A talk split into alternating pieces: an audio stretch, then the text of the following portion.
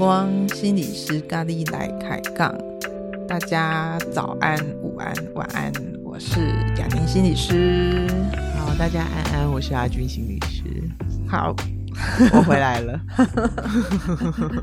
好，好的哟。嗯，好，那今天阿军心理师要跟我们分享的主题是。就是，当然是外遇喽。哦，好，外遇，外遇主题达人，外遇主题达人，我真的很喜欢这个议题耶，哈、嗯，这个议题真的是深深的吸引我。嗯，但我觉得也是一个，嗯，怎么说呢？也是一个大家好奇，但是没有，好像不去想它，好像也没什么。真的去想它，其实真的很有什么的一个主题，真的也蛮值得细细的去。玩味它哈，嗯，我觉得刚刚雅玲讲的很好哦，就是那个，哎，对啊，为什么我们平常不去想一想，对不对？嗯，对，肯定因为我很害怕这个事发生，所以我平常都在那种沙盘 推演，做很多兵推嘛，嗯、因为我会想要讲啊，我们今天先把主题讲出来，要不然那边一直在那边聊天。我在 看到你就忍不住想说跟你多聊几句。嗯、好，我因为我在想说，我们外遇这个主题做了一二三四嘛，上一次是做那个发现另外一半外遇怎么办，对不对？嗯、我今天就想要讲说，当我的当我们的心蠢蠢欲动了怎么办？哦，OK，好，我我也会蛮好奇的，嘿，就是说当。快要发生外遇了怎么办？是是这么说吗？这个主题是这样吗？这个主题怎么办？嗯，怎么办吗？我们就是怎么办，有一点耗的感觉，嗯、对不对？嗯、那就是我觉得怎么办应该比较是比较尾端呐、啊，嗯、才在讲怎么办。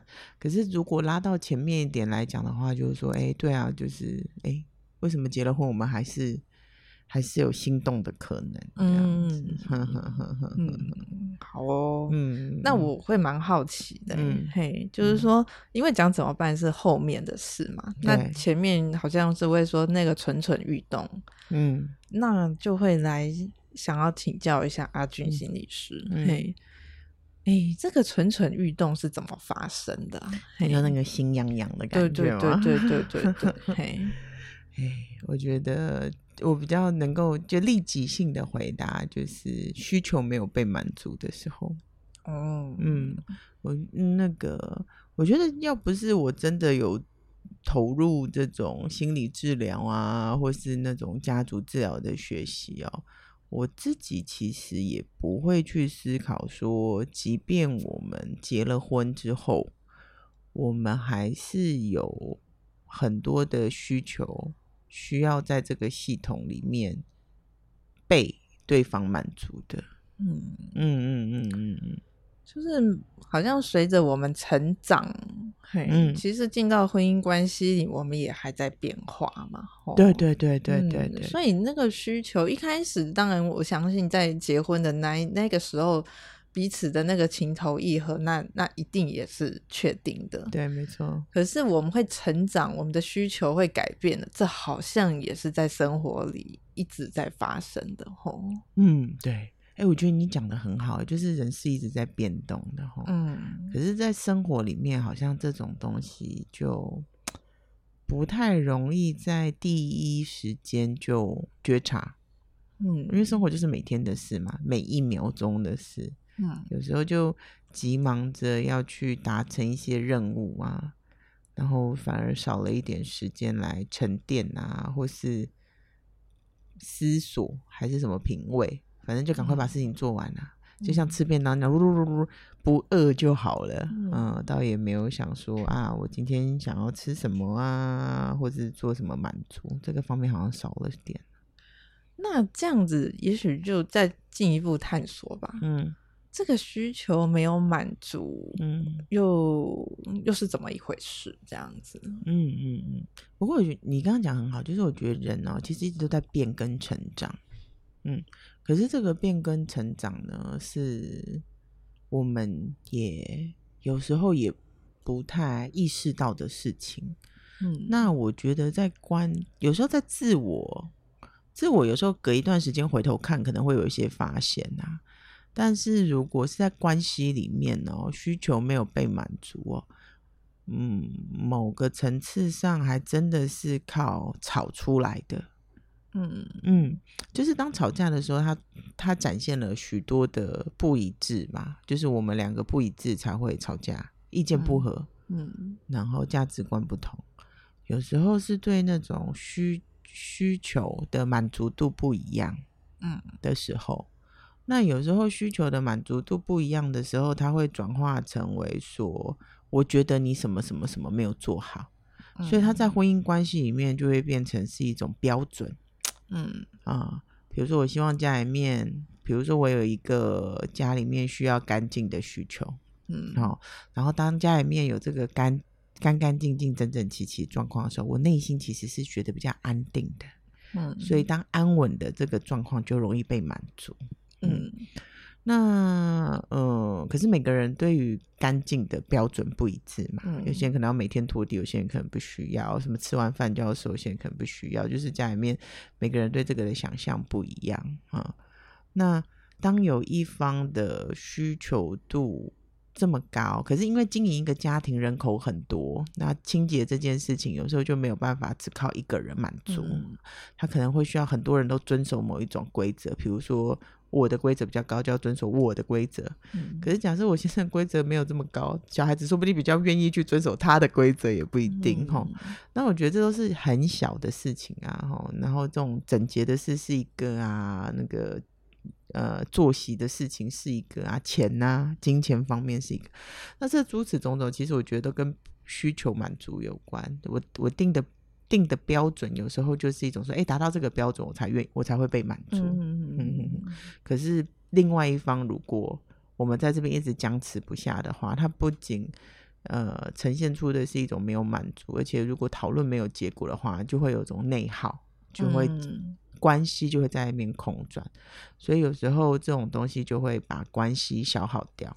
嗯、那即便另外有一方就是好，真的去满足了另外一方的需求，就是代表有一方的需求被满足了。通常被满足的那一方就不会再嗯有一些无微不为了，他就会觉得哎、欸，在这个地方不错啊哈。嗯、那需求没有被满足的这一方呢，嗯，有时候他的动他的那个动能就会不晓得往哪边跑去。嗯，嗯那外遇只是一个。这个人，他为了要他的生命有一种展现的一种途径，嗯，有些人可能就是变工作狂嘛，就一直在就把是力气花了很多在工作上。嗯、那有些人说不定也没干嘛，但是就花很多时间去跟朋友聚会，嗯、哦，这样子。所以这种这种需求的事情，我觉得大概就是在家庭系统里面会是这样子的在运作了。嗯，哈哈哈。听起来外遇比较像是一个需求没有被满足可能的一个其中一个出口，对，其中一个，它并不是全部都会变这样。嗯嗯嗯嗯，因为如果说他把自己的心力放在工作上，嗯、或者是放在其他的面向上的话，嗯、好像听起来是叫做安全。嗯，对，就比较不会有什么道德的审判之类的。嗯哼，对。但是如果是在情感上的另外一个发展的话，好像就。嗯相对的复杂很多啦，吼，嗯嗯嗯，因为婚姻里面现在构成的要素比较是爱情嘛，嗯，嗯，情感，然后情感里面又有牵扯到关于忠诚度啊，嗯、然后跟一些信任感，嗯，嗯，那所以说，呃，假设我们有外遇的话，是外遇的这个人对于生命的一种渴望，想要有一种活着。那种谈恋爱啊，感情的流动，真的比较会让人有活着的感觉哈、嗯。那如果往那边去的话，他的确要面对很多关于忠诚啊、信任啊、关系破裂的结果。所以有些人他又想要这个，又想要外遇的那种活力，但是又不想要面对那种信任感的关系的破碎。嗯、所以为什么人家说外遇会隐瞒有啊？嗯，必定啊，势必的嘛。嗯嗯。嗯嗯甚至有太多东西没办法见光哈，太复杂了，而且很难收拾。对，而且这个欲望就很难启齿，嗯，有时候讲了会有点羞愧，嗯嗯嗯，要不然就要一个很强大的自我喽。要不然 对，要不然就是那种面，你说脸皮很厚的意思吧？嗯，这种铜墙铁壁，铜墙铁壁般，嘿，砍不断，刺不穿，这样子，没错，就是很坚持自己。对，我一定要做自己的这种马歇赛啦，嘛西屋，嗯，有啊，那种浪漫诗人，我也就是也不能说些什么这样，嗯嗯，我我觉得在社会里，诶，我们不是说是谁，嘿，但是好像真的也会听到蛮多类似这样的。故事，反正他就不止一个两个嘛。对，嗯、然后我觉得他也是很，如果这样子，他也是很真实面对他的状况啦。嗯嗯。那那个，所以就在想说啊，那如果我们在婚姻当中，有时候真的是被很多柴米油盐酱醋茶给淹没嘛，哦，然后就会觉得啊，这个。我我去哪里啦？我我怎么啦？很想念以前的自己啊，很想念那种活生生的感觉，就是很有生命力的感受的时候，嗯、我觉得在这个时刻，那个外遇其实就比较容易发生。嗯嗯嗯嗯嗯嗯，对啊，那就是像我们今天谈到的主题哦，就是说，哎、嗯，原来前面外遇有可那个蠢蠢欲动的心，原来是这样形成的。嗯嗯，那我不晓得说，对于后续呢，嗯、嘿，可以怎么面对？我不晓得说，您会有什么想法吗？嗯，我觉得，我觉得所有的人可能都要有一个心理准备，就是是的，我可能会是外遇的那个人。嗯嗯，对于这件事情，就是我我我可能会是有这样子阴暗面的。嗯，对自己的。生命有这种的一个接纳度的时候，嗯，我觉得比较容易去探索，嗯，我自己怎么了，才能够有一些调整跟预防嘛，要不然内心就会有一种，我你自己也不晓得你自己的需求是什么，那我是我作为另外一半，我也不知道该怎么满足你啊，嗯。嗯，所以当你越当人们越明白自己的需求是什么的时候，其实也方便。周遭的人，或是方便我们另外一半怎么照顾我们，嗯，所以这种这种关于道德感的一种，有时候我们很容易想要做个好人呐、啊，想要成为一个好的状态的时候，这个东西就会呃阻碍我们探索我们内在阴影的一个机会。所以我觉得第一步就是要接受我们自己是有可有可能是外遇的那个人。嗯，蛮要蛮真实的哦。嗯，如实，你最喜欢狗的，哦、我们就是要如实哦。这个如实看见自己的阴暗面很难，说真的不容易。嘿，是是因为我们都会很想要把它去除掉嘛。好，或者对，嗯、呃，不不能去除掉，就我们就会很想把它遮蔽掉啊。对，隐藏，对，压抑，嘿，就是我不想看见，嗯、或者是说否认啊，否认，嘿嗯嗯嗯。哎、欸，这就会真的会谈到我们心理学你会会讲的那个什么心理防卫机转嘛？对，对，对，对，就是说我们很快我们自己就会屏蔽掉自己，会、嗯、否认啊，或者说不想去看见啊。对，对，对，对，因为这个有时候自己也蛮难接受的。哦、嗯，就是我是这样，我居然是这样子的人，这样。嗯嘿，但但是这个地方就是好像就会变成说，好像需要再去进一步的去看，哎，这个否认是怎么回事？哈，这个这个其实我觉得有一个蛮大的一种价值观或者文化的压力吧。我觉得这个好像这是一个普通性的价值啊，对不对？那集体潜意识嘛，集体潜意识说不行。嗯，你说特别是一夫一妻制的文化下吗？对啊，我觉得一夫一妻，然后还有那个比较讲求性别平等的文化里面，对于这种事是比较没办法接受的。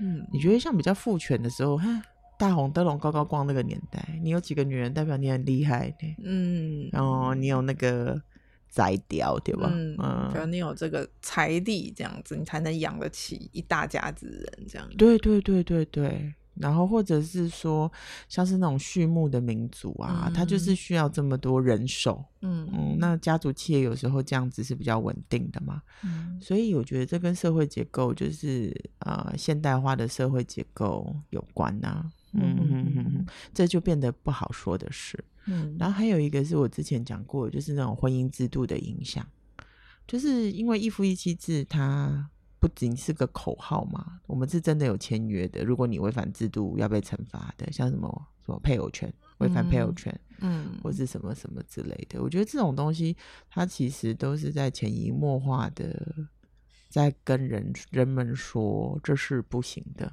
嗯哼哼哼，It's a be no no 这样子。嗯嗯，它本来就有一个限制跟一个规范在那里。对对对，而且。这个限制跟规范，它是有很多道德的压力的，嗯，嘿，被赋予的道德的压力的，对啊，而且它也有公权力的介入嘛，嗯，哦，所以并不是，并没有就是情感那么单纯，嗯。嗯，然后这是一个部分，那光是情感的部分也是啊，就是爱情这种东西真的很微妙，欸，哎，就是，哎。配偶是所有家庭系统里面我们唯一没有血缘的一方，嗯，然后就是两个没有血缘的人要能够在一起，然后组织一个家，然后要对这个家负责，然后要尊爱、尊敬彼此的父母，跟爱护我们所生下来的小孩，跟照顾对方。坏，嗯，他就是个陌生人哎，嗯嗯，所以我觉得这种这种就是说你不去信任这个人，这个东西好像也很难。嗯，建立嘛，嗯，嗯，所以如果细细去想的话，他的确是人人花了很大的力气要去，很大的力气，很大的心力去建建构的一段关系，这样子。嗯嗯。不过刚才我觉得您提到一个部分，我觉得蛮打动我的，就是那个信任。嗯，嗯，这个跟我我在。有一集 podcast 里面谈到那个没有血缘关系的这个、哦、那个我的意外爸爸里面，嗯、嘿，对啊，血缘关系没有血缘关系，但是又要成为一家人，嗯，那个信任就很重要。对对对，其实这也不是对啊，这这是可以的，可是那种文化上的东西，我觉得有时候那种跟社会的开放程度有关系。像我一直在哎，又、欸、有点走歪。不过我实在很想讲一讲。有时候我在想说，为什么我们都要说这是我的小孩？嗯，就是这是你生的，要不然你要怎么办？这样子，嗯，他就是说，我们用血缘来把它搭建成一个负责任的基础。嗯，就是因为你生的，你要负责这样。嗯，然后可是我觉得有时候这种东西就是很诡谲啦。就是因为如果说我不把这个规则定下来的话，那是不是有人生下来的小孩就不负责？嗯，那这个小孩要怎么办？所以我觉得这是站在爱护孩童的立场所制定的一个规则。可是久而久之，就好像变成是说血缘是很重要的一件事情，这样。嗯哼哼。所以反举那种。收养的啦，或是什么的，有时候亲子关系怎么会没有问题？我早上才跟我儿子吵架，因为每天都有很多问题啊，很多冲突。嗯、可是，呃，不会一下子就想到这种没有办法改变的事，嗯、然后人们对于没有办法改变的事就会变得很恐惧，这样子。嗯，真不容易，真不容易。我觉得这跟社会制度建构的方式有关系。嗯，就是整体来说，法律基法律的基础还真的是以血缘血缘制，嗯，然后这种这种规则架构了我们的道德观跟价值观，嗯，嗯，那假设我们的法律是以血缘制作为基础，就是负责任这样子为基础的话，那婚姻关系这种我们不是血缘却要共组一个这么亲密的组合的话，那我觉得这个事情真的就很。很需要勇气跟挑战，嗯，他好像就背负了很多信任啊、忠诚啊、嗯、那种很比较比较比较道德观的东西在这边。因为我如果真实的面对我自己的话，嗯、或许在初期婚姻或是婚姻进行到某个层次，我其实就对这个婚姻没有什么意愿，或是我对这个人就没有什么感受。嗯，但是。那那这一家子怎么办？嗯哼，哼，所以他必须要有很多的道德观，把这一群人给框在一起。嗯，所以那时候才会有呃，外遇是一种非道德的事情啊，忠诚啊，什么什么的，就都在里面。这样，嗯，其实感觉听起来就是说有很多强制力的东西。其实也把这一群人绑在一起，吼，对对，嗯，也把这一群绑在一起。但是这一个绑在一起是有它的意义跟它的目的的，嗯，延续这个家，延续这个家族，嗯，延续这个家的力量，嗯嗯。所以那个就像你讲，所以它才会变成一个家。所以我觉得家是一个很强大的力量，嗯，为了我们不至于毁灭嘛。尤其是在以前的社会，家族是很重要的。嗯，然后来支持涵容一些生命在这边发展，这样，嗯，所以要怎么维护这个家啊，让这个家能够延续？我觉得好像需要一点强制的东西，嗯，让我们可以都为了这个主体付出。嗯，有时候必须要消减我自己的欲望跟利益。嗯嗯，那消减到什么程度才是合理的？那我觉得这个在婚姻当中可以是被讨论的，尤其是现在这个架构下了。嗯嗯。不过我觉得我们今天真的是，嗯，蛮去道德化的去看人的欲望，嗯，去看人的需求这件事情。对，对，对，我觉得我们今天比较在做的就是说。去拆解它嘛，嗯，哦，就是说我们去看到外在的结构，嗯，是什么，嗯，然后人们受到一个什么样的一个约束或制约，对，嗯，然后这个家有一个它存在的一个意义跟目的，没错，嗯，没错。再看到人自己也有自己的状态，嗯嗯嗯嗯嗯嗯嗯，对，嗯，我觉得这种东西就是去道德化之后。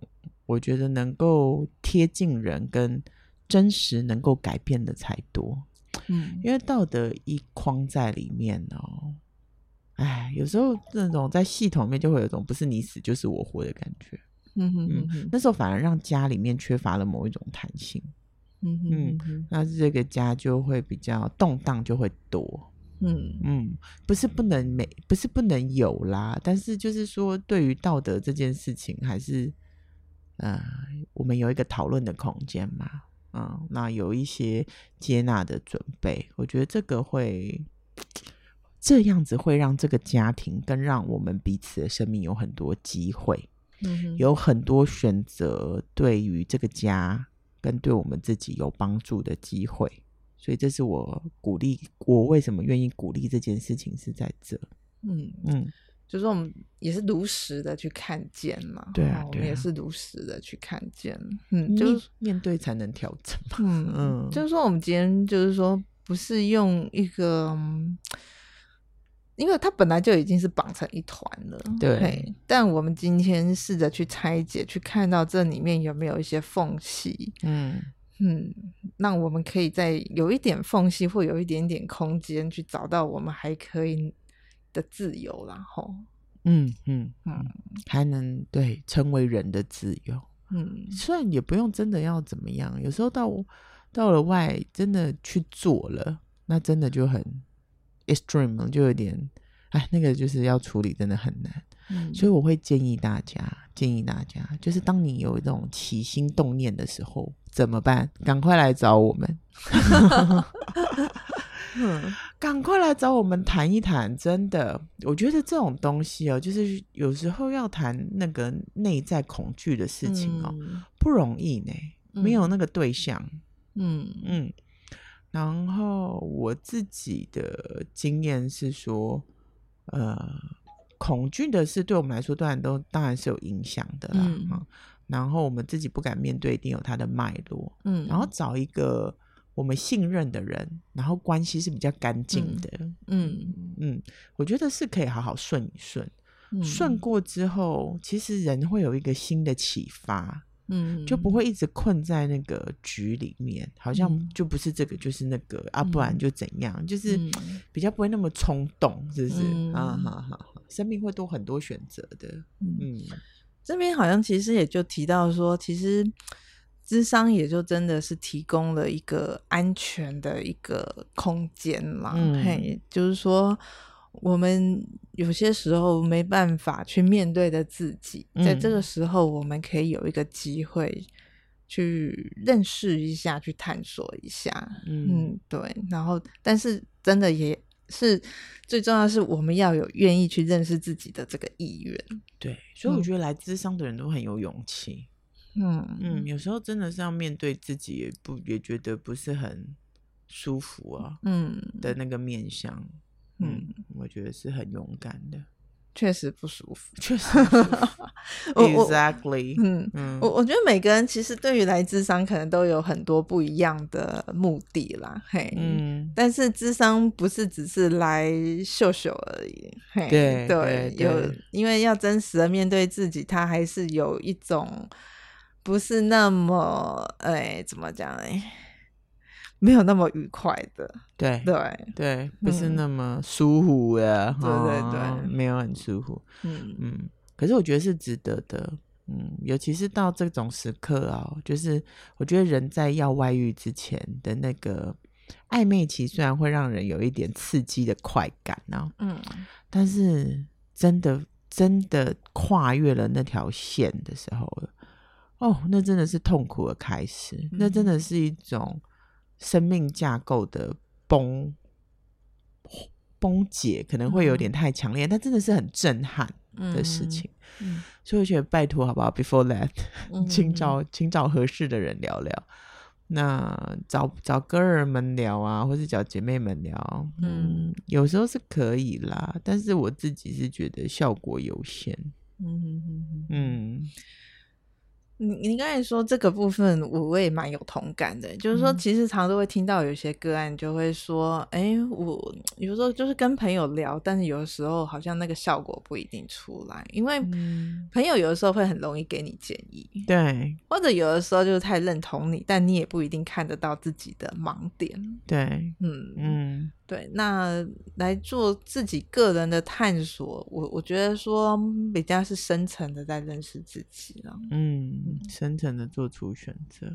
我最喜欢讲的例子，就是我自己啊，我就是很啊，我每个月会去做两次个别智商嘛。那、嗯、我有我的治疗师，然后那个我觉得很神奇，我们我的治疗师就是呃，我们都我们我去讲的事情，我周遭的人他都认识，但我们两个从来不认识。嗯。嗯，我觉得这是对我很很好很好的关系啊哈、嗯。然后去找他做治疗啊，然后我那时候我觉得对我的人生有很大的启发，就是你知道我们生活的环境周遭都是一堆都是心理师嘛，嗯、我们我们的环境应该算是所有工作环境里面会会算是很友善的一个族群，相对。相对、嗯、friendly 对不对、嗯？然后如果有什么真的有什么重大重大心理创伤，那进到所里面都会大家一起秀秀。可是我觉得做治疗跟做做这种什么同事的那种支持还是很不一样。嗯嗯嗯嗯，所以就觉得哎，这是这是必必须的啦。嗯嗯，因为真的要去看见自己，嗯、呃，也许自己觉得自己不想认同的那个部分，而真的又长在自己身上。嗯确实不舒服啊！你、嗯、我哪有我哪有？哪 有对，在在同事面前还是要稍微演一下。对啊，所以说我觉得，呃，对，今天就是想说从，从从这种起心动念的心痒痒的时候，跟大家一起来稍微啦起步看一看怎么的。嗯，所以说我们应该说起心动念怎么了吧？哦，我怎么了？下次来讲怎么办好了。嗯。嗯，好哦，好，那我们今天就会先停在这里吗？好啊，那下次再说好了。先讲怎么了，先大家消化一下。嘿，对，其实光认识自己就要一段准备的过程。对对对，嘿，不要太快讲怎么办，这样大家又去怎么办，又没有认识自己了，嗯，对不对？对，因为怎么办好像其实是一个蛮。头脑的东西，对，但是我们没有先顺着我们自己的情感再去多认识他一点，嘿，对。对，因为他真的跟，哎，我们做防疫不一样，不是说有一个什么标准措施，怎么怎么怎么了，对对对，对，嗯，因为这蛮回到蛮个人的，嘿，蛮回到个人的认识的，嗯、对，很克制化的，对，嗯。我们先停在这要不然我觉得我如果讲了怎么办？大家都觉得哎那就马上那样做就好了我们又不用认识自己了嗯就可惜了啦可惜这好像没有一个标准的公式啦没有没有没有但但又需要慢慢的细细的到来这样子对没错。好哇那我们今天就会先停在这里喽好哦那我们就下次见。好拜拜。拜拜。